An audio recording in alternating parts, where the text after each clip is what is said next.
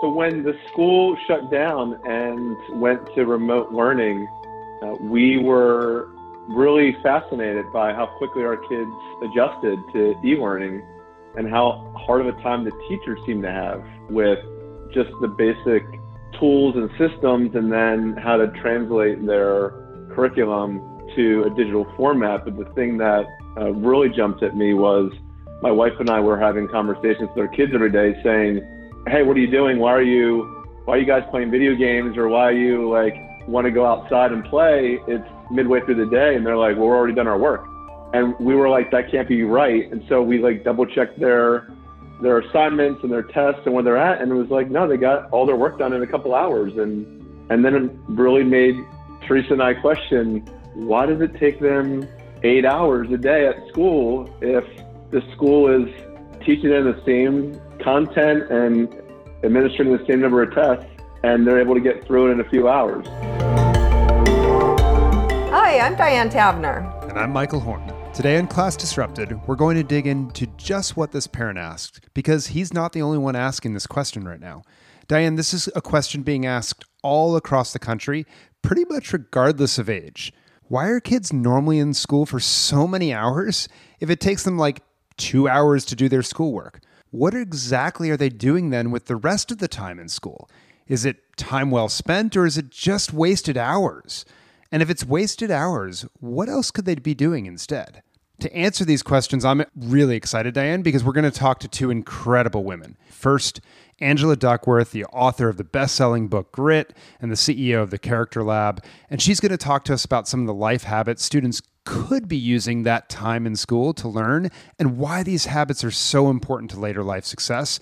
And then we're going to talk to a teacher, Veronica Vital of the Acorn Montessori School in Minneapolis, about what this actually looks like in practice, not just during school when it's actually physically present, but also when they go remote and how they've been able to maintain the continuity of developing these critical life habits for all of their kids. But first, Diane, I, I confess I'm I'm really excited because you were a teacher for years in a traditional school before founding Summit Public Schools. You weren't born right with Summit. And, you know, I, I suspect not a lot of people know that because you're so synonymous with Summit now. But or so why, old, one of the two. yeah, exactly, right? One or the other. But so why in that traditional school did school take so long? What were you doing all day if the schoolwork really just takes two hours? Michael, it's a it's an interesting question, especially right now because school districts are in the midst of planning for next year and one of the questions on the table is should we have rotations of kids and maybe not spend as much time in the building? And so, you know, it's a really profound moment to be calling this question. When I was a teacher, um, you know, what did it, what did we do all day? Well, uh, you know, there's a lot of time spent in transitioning, Michael, quite frankly, like getting into the building, moving from class to class, getting a class started, getting a class to wind down. But you know what it the problem there is that all of that adds up to a fairly small amount of really meaningful learning time because when you get through all of those transitions, you don't really have enough time to get into a rhythm or a flow to do really substantial work. Yeah, it's interesting. I mean, we'll talk about this more in a future episode, but harkening back to the last episode on projects, that's obviously one of the reasons it's hard to do projects is because you never get into that flow. But I also imagine that there's another element, which is that there's a lot of class management you're doing during that those 45 to 50 minutes, right? Time dealing with disruptions, kids acting out, time that's not actually spent on teaching. You know, Michael, one of the most disappointing terms I think we have in education is classroom management. um, this whole notion that a single adult should be managing the behavior of 25 or 30 kids and that they sit in rows and they follow the rules and they're not engaging with each other, it, it is just so counter to everything we know about how kids actually learn. Yeah, I you know, I mean it's it's interesting, right? Because it essentially implies that the teacher needs to orchestrate everything and somehow manage, sort of like a factory, which again we're going to talk about in a future episode, but it's sort of like we have to manage all of you as opposed to developing honestly each individual student as an agent in their own right to drive their learning and make these decisions so that they're productive. Uh, we put so much on the teacher and it becomes this wasted time. You know, basically, you, you, you're right and the parent at the top of the episode is right. Like, there's a lot of time in school that we're not really using to learn and advance learning in a productive way. So let's bracket all that wasted time. And then the big question, right, is so does school still need to be six hours if we're saying, yeah, you know, like four hours really wasted right now? Oh my gosh, yes, Michael, of course. Yes, yes, yes, it definitely needs to be six hours. There's so much. Uh, yes, of course it needs to be six hours. We have to use every single minute of that time. All right, so go a level deeper, right? Because now I'm hearing we're wasting all this time, but we need all this time. So I'm no math major. Anyone who knows me will will tell you that. But how exactly are you using that time productively? Well, Michael, we, we should be capturing that time to help kids develop a whole other set of skills that, that I'm pretty sure everyone from parents to teachers to students recognize are really valuable. And these are skills that tr- schools aren't traditionally taking them on. They're not taking them on to teach them. At Summit, we call them the habits of success. Um, some people call them social emotional skills, some people call them non cognitive skills. That's my least favorite of all of the names. I don't really care what we call them. I totally agree with you, but non-cognitive skills feels like it feels almost dismissive for something that's incredibly important to cognition, right, Diane? So true because what I'm talking about when I am naming these things, I'll just call them habits of success for right now, is that these are things like time management, working with others, the ability to self-direct, these are incredibly vital skills for success in life, for success in college, for success at work, for success at home.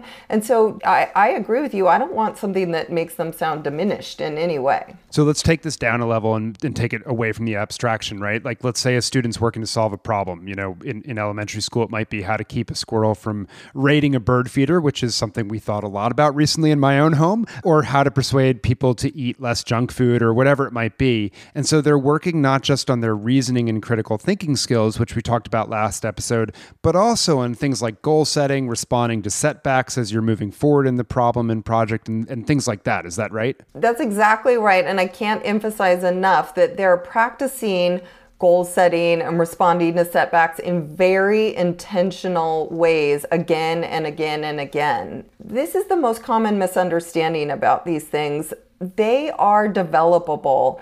Okay, Michael, I'm going to catch myself because I could talk to you about this forever, but we are very fortunate because one of my very favorite people to talk to about this is Angela Duckworth. And I love talking to her about the science behind this and the fact that she is a mom and really gets it and an educator. So let's just let's talk to Angela and see what she has to say. Angela, you call the set of skills character, we call them habits. We're talking about the same thing. I think where I want to start is a lot of people think these are things that you're born with and that you just have them or you don't. Can you help us think through that? I think that is uh, the the idea, um, the connotation that it's fixed as opposed to malleable is one reason why um, some people don't like the word character, um, and I can appreciate that. Right, that that the the sound of it is like, well, you have good character, you don't have good character. You know, you either have a lot of empathy for other people or you don't.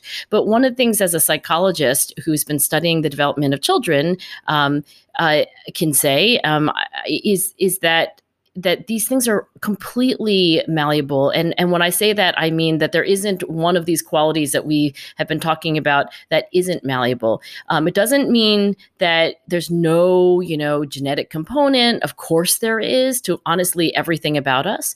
But schools i think are one of the most important places where a child can learn the skill sets and mindsets that lead them to be grateful and empathic and curious and so on I'm curious. Uh, a lot of people sort of segment these skills from the academic knowledge and, and academic learning and growth and so forth.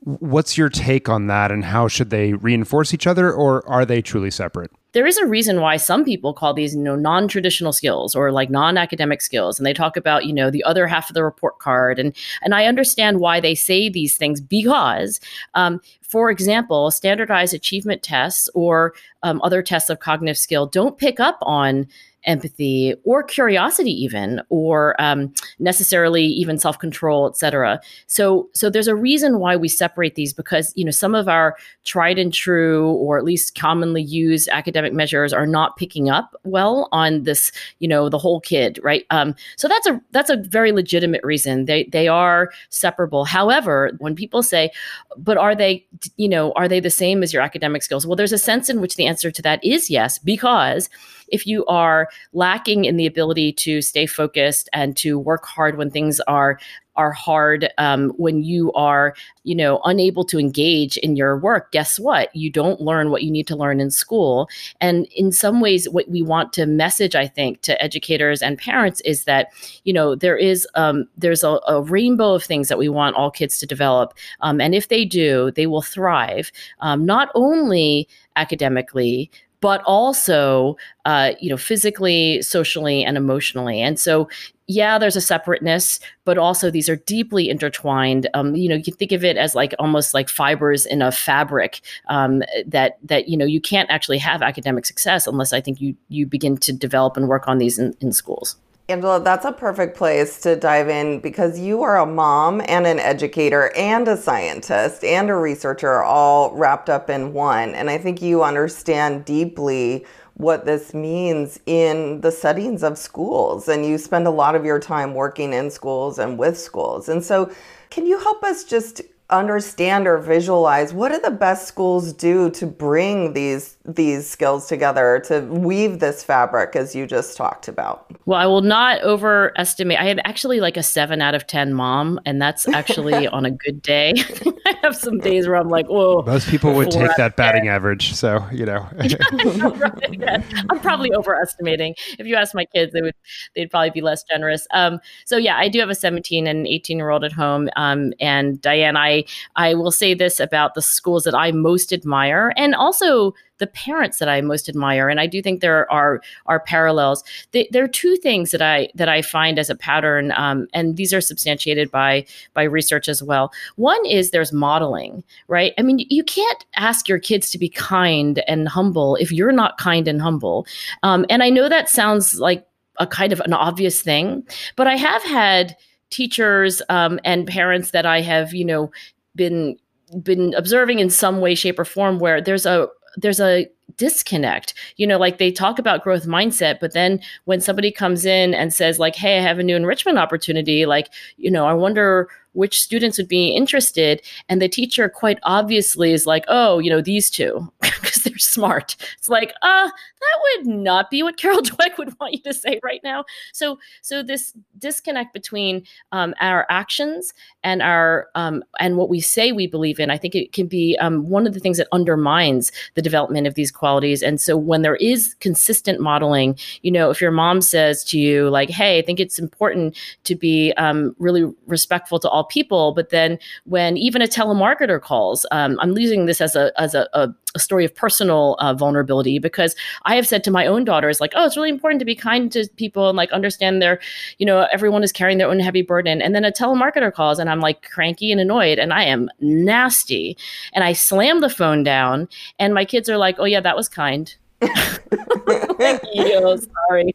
So modeling is one thing. And the second thing is actually more explicit than implicit. And that is that, and I know this position might be a little controversial. So I'm curious to what you would say um, as as an educator, Diane. But but I think that explicit um, naming of core values, like you know, um, saying what we think is important, um, giving some explicit instruction. Like it's it's not enough to say like, hey, we value um, hard work and discipline. I think kids need to be um, helped. Like, how do I make a plan? Like, what does it mean to make a schedule? Like, what does it mean to take charge of my own learning? So I think there's an explicit element uh, to the development of these um, qualities and skills that that I think um, some people would disagree with me and they would say like, oh, it's all implicit. But but I I don't see that you know, one of the things we're noticing is these skills we're talking about right now become ever more important. And, you know, as kids come home and parents are watching this, they're they're seeing this spotlight shined on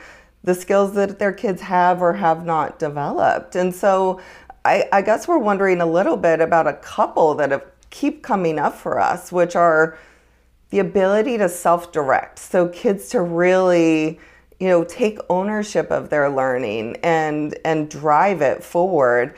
And then also collaboration. You know i think sadly people often think of school i think they think kids go to school to be social and yet when you really think about it school often is so not social. And so i wonder if you have uh, some insights for us on those couple of, of really key skills yeah, so if I'm hearing you correctly, and I couldn't agree more, um, one of the things that as we transition to you know the pandemic situation, it's self-regulation or you know i am i'm in charge of my own learning and also working with others. You know it has um, much before the pandemic um, struck me as somebody who teaches primarily at the college level that um, when you have 18 year olds who leave you know traditional k-12 schooling and they get to college where that's the name of the game right? It's like well nobody's going to wake you up for your nine o'clock class and nobody's even going to tell you that you missed your nine o'clock class. Even your professor isn't going to say anything about the fact they haven't seen you at the nine o'clock class all semester.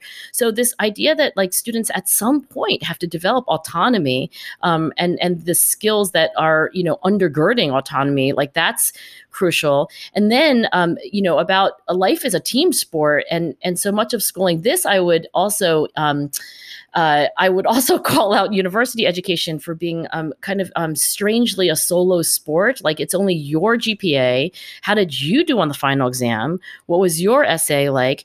Um, one of my colleagues um, at uh, at the university where I teach Penn, um, Adam Grant, um, you know, he has a scheme. I think it is that you can uh, benefit your um, other classmates. I, I, can't remember the exact details, but it's like when you do well, it's like you can you can somehow share the the, the support to other students, and and I'll have to get the details for that on you uh, for for you on that. But but i do think that in these two domains that is life right? In life you take care of yourself and you take care of other people. You know how do we get k-12 education to be closer to that? And i guess i'll i'll, I'll offer a couple of suggestions from scientific research. Um, for the the first thing you know um, taking charge of your own schedule of your own learning um, you know one of the things just to recognize is that this is not innate right and and when you see a kid who does it really well you're like oh but they did it you know so why aren't all the other kids? These are skills. They need to be practiced. In most cases, I think students really need direct instruction. Like literally, this is how you schedule things. Like this is what it means to make a plan.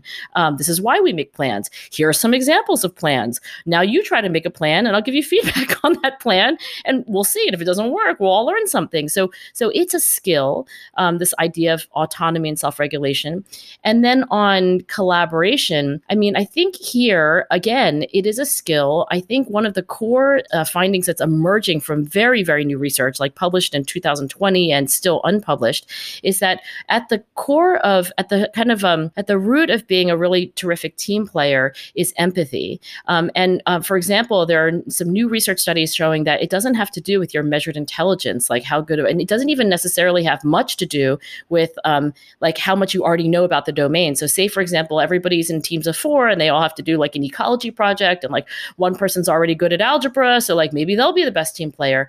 And it turns out what really makes you a great team player is that you can be a very sensitive to like the emotions and thoughts of other people on your team, um, and that you can basically put the team performance above above your own individual success. Um, and I think those two are skills that you know all young people um, shouldn't be expected to just have spontaneously and miraculously. Um, but but throughout the process of schooling, we help them develop those skills. I'm curious, like that point on empathy is particularly poignant right now, I think. But and and in some ways, a lot of what you're saying, it's almost obvious what I'm about to ask. But can you connect the dots for us about why developing these skills are so critical, not just to school success, but life success?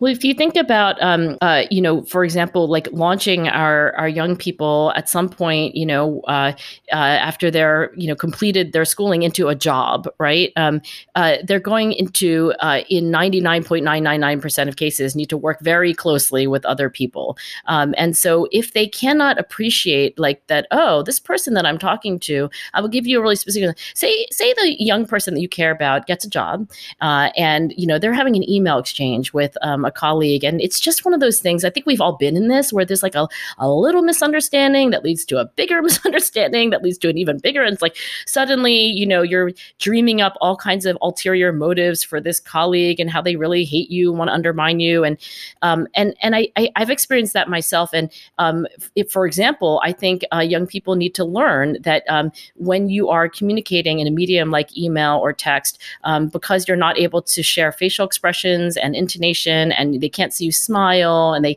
can't see that like what you just said was just sarcastic and humorous, not literal um, that that these things can escalate. And and and so that is an example of one concrete skill um, and i do think it has to be explicit not not just sort of like oh yeah at some point you have to figure it out. In my um, lab which is you know my students are older, right? Because they're graduates. But we have a rule. It's the 48 hour rule. And if there is um, a confusion after 48 hours or um, the two email rule, like if there is some lingering confusion on your end, you don't even have to understand what the other, but if like you're a little confused and maybe a little irritated after two emails, you're not allowed to email again. You have to call, right? So you can at least hear the person's voice. And those are the sorts of skills I think no matter what you do when you grow up, you're going to um, need them. And um, I hope someone will have taken the time to have um, taught you them. Great conversation with Angela, Diane, and some strong takeaways that I had from it are that these habits of success, as you've come to t- call them, they really need to be modeled, but not just that, they need to be explicitly taught because they're really intertwined like fibers in a piece of fabric, if you will. And this is what we've been talking about all along in this podcast. Um, you know, you you have to bring together the digital learning pieces that we talked about, the projects we've been talking about last week, and um, bring them all together into a really, um, you know, meaningful experience, so that um, kids can be developing all of those different things at the same time. Uh, what we don't want to have is think that oh we can go over here and have an hour long session of learning an executive functioning skill and then somehow magically you know they they've learned the social emotional thing that they need to learn. It has to be baked into what they're doing every single day. If you think about it just you know at, at another level like take the issue of being sensitive to the feelings of others on a team for example right? And how that that's at the heart of being a good team player for example in a school setting, you can apply it by explicitly teaching kids how to collaborate with each other. And before all our listeners right now and you groan, uh, because when most people think about doing group work in a school setting, you know, they, they have all of their baggage, if you will, that they bring to it with the project that they, you know, got stuck with or whatever it might be. But the whole point of this is that you just don't throw a group of kids together and say, okay, go work on this project, you know, good luck. Instead, you teach them how, step by step, and you build those skills in all of them. Yes, Michael, none of this is easy. And in fact, look no further than adults to know that people struggle with this. I think lots of people have had experiences in their workplace where a group of adults is thrown together and it's a bit of a disaster because they don't have these skills. And it's it's a no wonder because we don't teach them. You know, where do you learn these things? And so imagine what would be possible if all kids learned how to to be really good at a bunch of these key habits before they graduated from high school. Because these absolutely translate into the workplace into their real lives into their futures. And you know we know the amount um, of time that employees spend helping each other and working through challenges that come about when people don't have these skills. Yeah and you know this actually gets at the heart of why my wife and I chose actually a Montessori school for our girls. And it, it, it wasn't just like, oh, they're going to learn math and reading and stuff like that. We were way more excited about the intertwining of these habits of success into the academics. And it was really that marriage of the two that got us so excited. And honestly, now that we've been, you know, sheltering in place for I don't know how long, uh, we're seeing that the habits that they started to develop at school really play out at home, which has been awesome. And and I think so many people when they think Montessori because they don't really know it, they have this perception that it's this free for all, students just get choice in whatever they do and so forth. But they don't realize that it's very it's it's a prepared environment where there's intentional set of activities and kids though get long stretches to work on the things that they want to, but with planning around it. And they daily, like every single day, they're practicing, planning, they're thinking about it. They would come home at night and tell me what their plan was for the next day as they start to progress up in these mixed age groups, they get daily practice leading and teaching others. It's it's incredibly intertwined and extraordinarily powerful, Diane. You know, Michael, I'm a big fan of Montessori uh, too. And a lot of people might not realize that Maria Montessori really was a scientist, the way she approached learning and the development of a learning environment for kids was in a very scientific way. And so the, these the, the the core of Montessori and the approach is not based on gut feelings.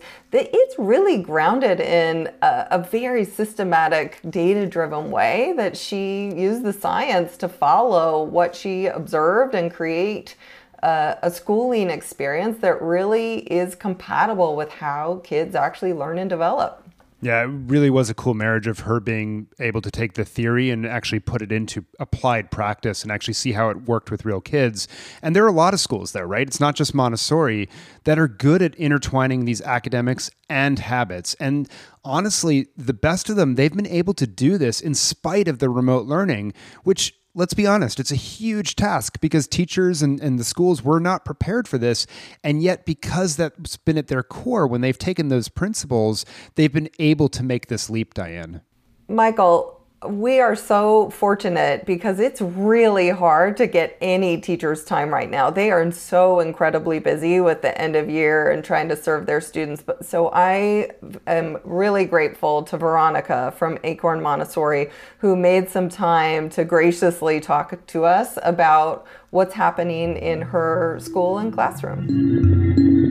I'm uh, Veronica Vital, uh, teacher leader. Uh, with the Wildflower Foundation and Acorn Montessori is our, our baby, our, our school. We are uh, located in South Minneapolis in this uh, sewer community in uh, inside the Sabathani, Manis, uh, Sabathani um, Community Center uh, that serves families of all backgrounds. So uh, before the pandemic, you know, we have created such a beautiful learning environment where children come and, and, and learn many skills and we saw how they they thrive you know. Montessori is a foundation that is based on self-directed activity um, hands-on learning in a collaborative play uh, that truly um, fosters that independence to our children so there is always that love and that joy going in the classroom where children truly learn to be leaders uh, they, they learn to to help one another. They learn by discovery, by being allowed to get those skills in, in a prepared environment is, is just so beautiful. Can you tell us what a prepared environment means to you? Because it means something very specific, I think, at your school. What does a prepared environment look like? It is really specifically prepared for the ages that we serve, meaning like, you know, a three year old is not ready to read, a three year old is not ready, but uh, there is other things that will prepare the hand, they will prepare the mind to get them where they should be. And that means we need to be very meticulous in preparing the environment for serving those uh, uh, needs and those skills that the children will get from it. They learn at their own pace. They if you are three and I three, that doesn't mean we are on the same page. So that's totally fine. And that's why the prepared environment serves those needs. It's, it's prepared for every single need of every single child. So teachers have to be keen observers of what the needs are in the classroom and prepare when I have visited Montessori schools, what I've noticed is that in the in the space and in the classroom there's all these different activities and some of them look academic. Some of them will be cards with words and vocabulary or books.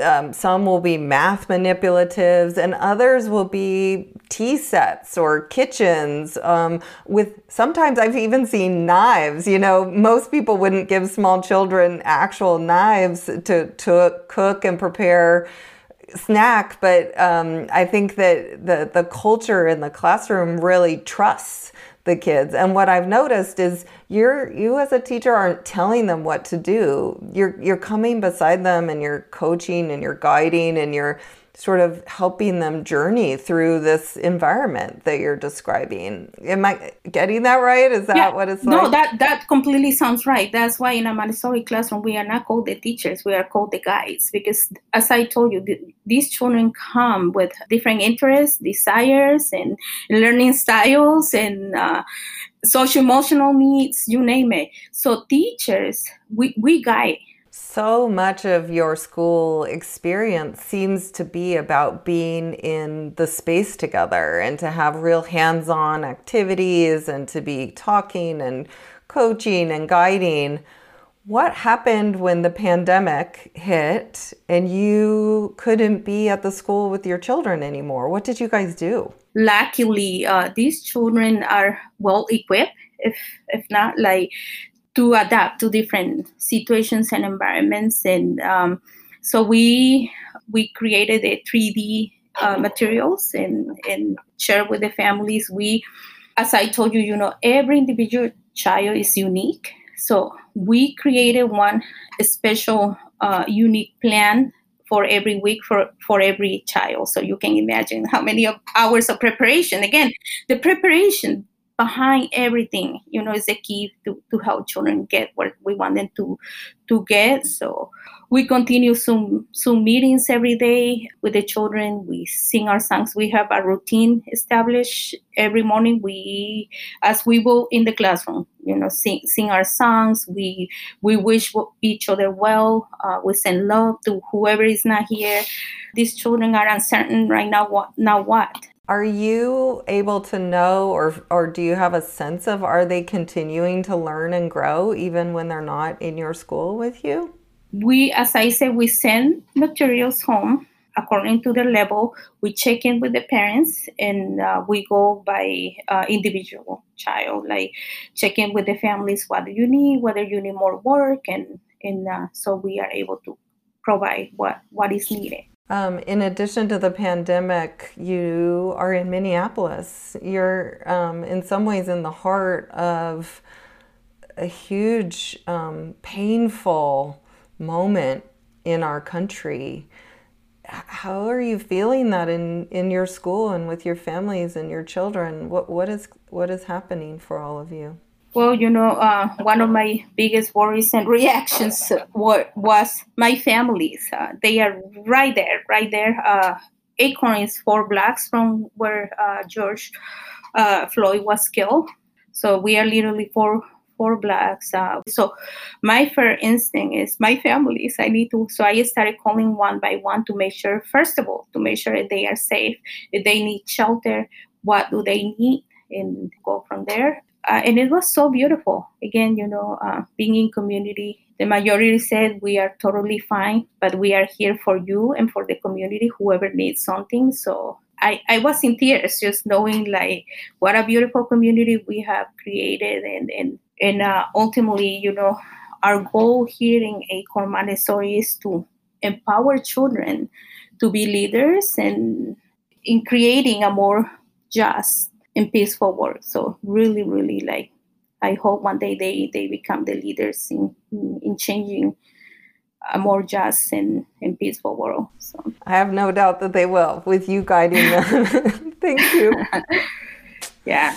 I'm really yeah. um no yeah, me too. I'm you know when I talk about my children and when I talk about my community, this truly gets me to tears because my dream was to one day have a space where everybody can be who they are, where we can bend down and say, You belong here. I don't care what your needs are. I don't care what kind of behaviors you bring, but you belong here. And, and the environment is prepared for you. So uh, when I see these things and how the community comes together, it, it tells me, you know, we are we are moving in the direction that we want to move. Diane, coming out of a really powerful conversation that you got to have with such an impressive teacher in Veronica at a pivotal time in our nation's history, I'm I'm really struck that it's important for people to remember that something like what she described in her school and in the shift to remote learning will struggle to occur in the traditional school structure. Montessori schools and others like them that develop habits of success in students, they tend to discard all the traditional conventions around bell times and classes and all the interruptions that you were describing earlier. Montessori schools have mixed age groups, for example, meaning no traditional grade levels. They don't silo subjects in the traditional way with class times, and it's the structures that they have intentionally created, ones that are not conventional, that help enable the magic we just heard. It's a much better way to get value out of that time at school. And maybe this is the moment in time where we start to ask ourselves if that's really what is best for our kids. And so I'm really looking forward to our next episode, Michael, because we get the opportunity to talk with Todd Rose, who's the author of The End of Average. And I don't know anyone who has thought more about uh, where these structures come from and why we have them and what we might do to replace them in a way that would be so much more meaningful and powerful for kids.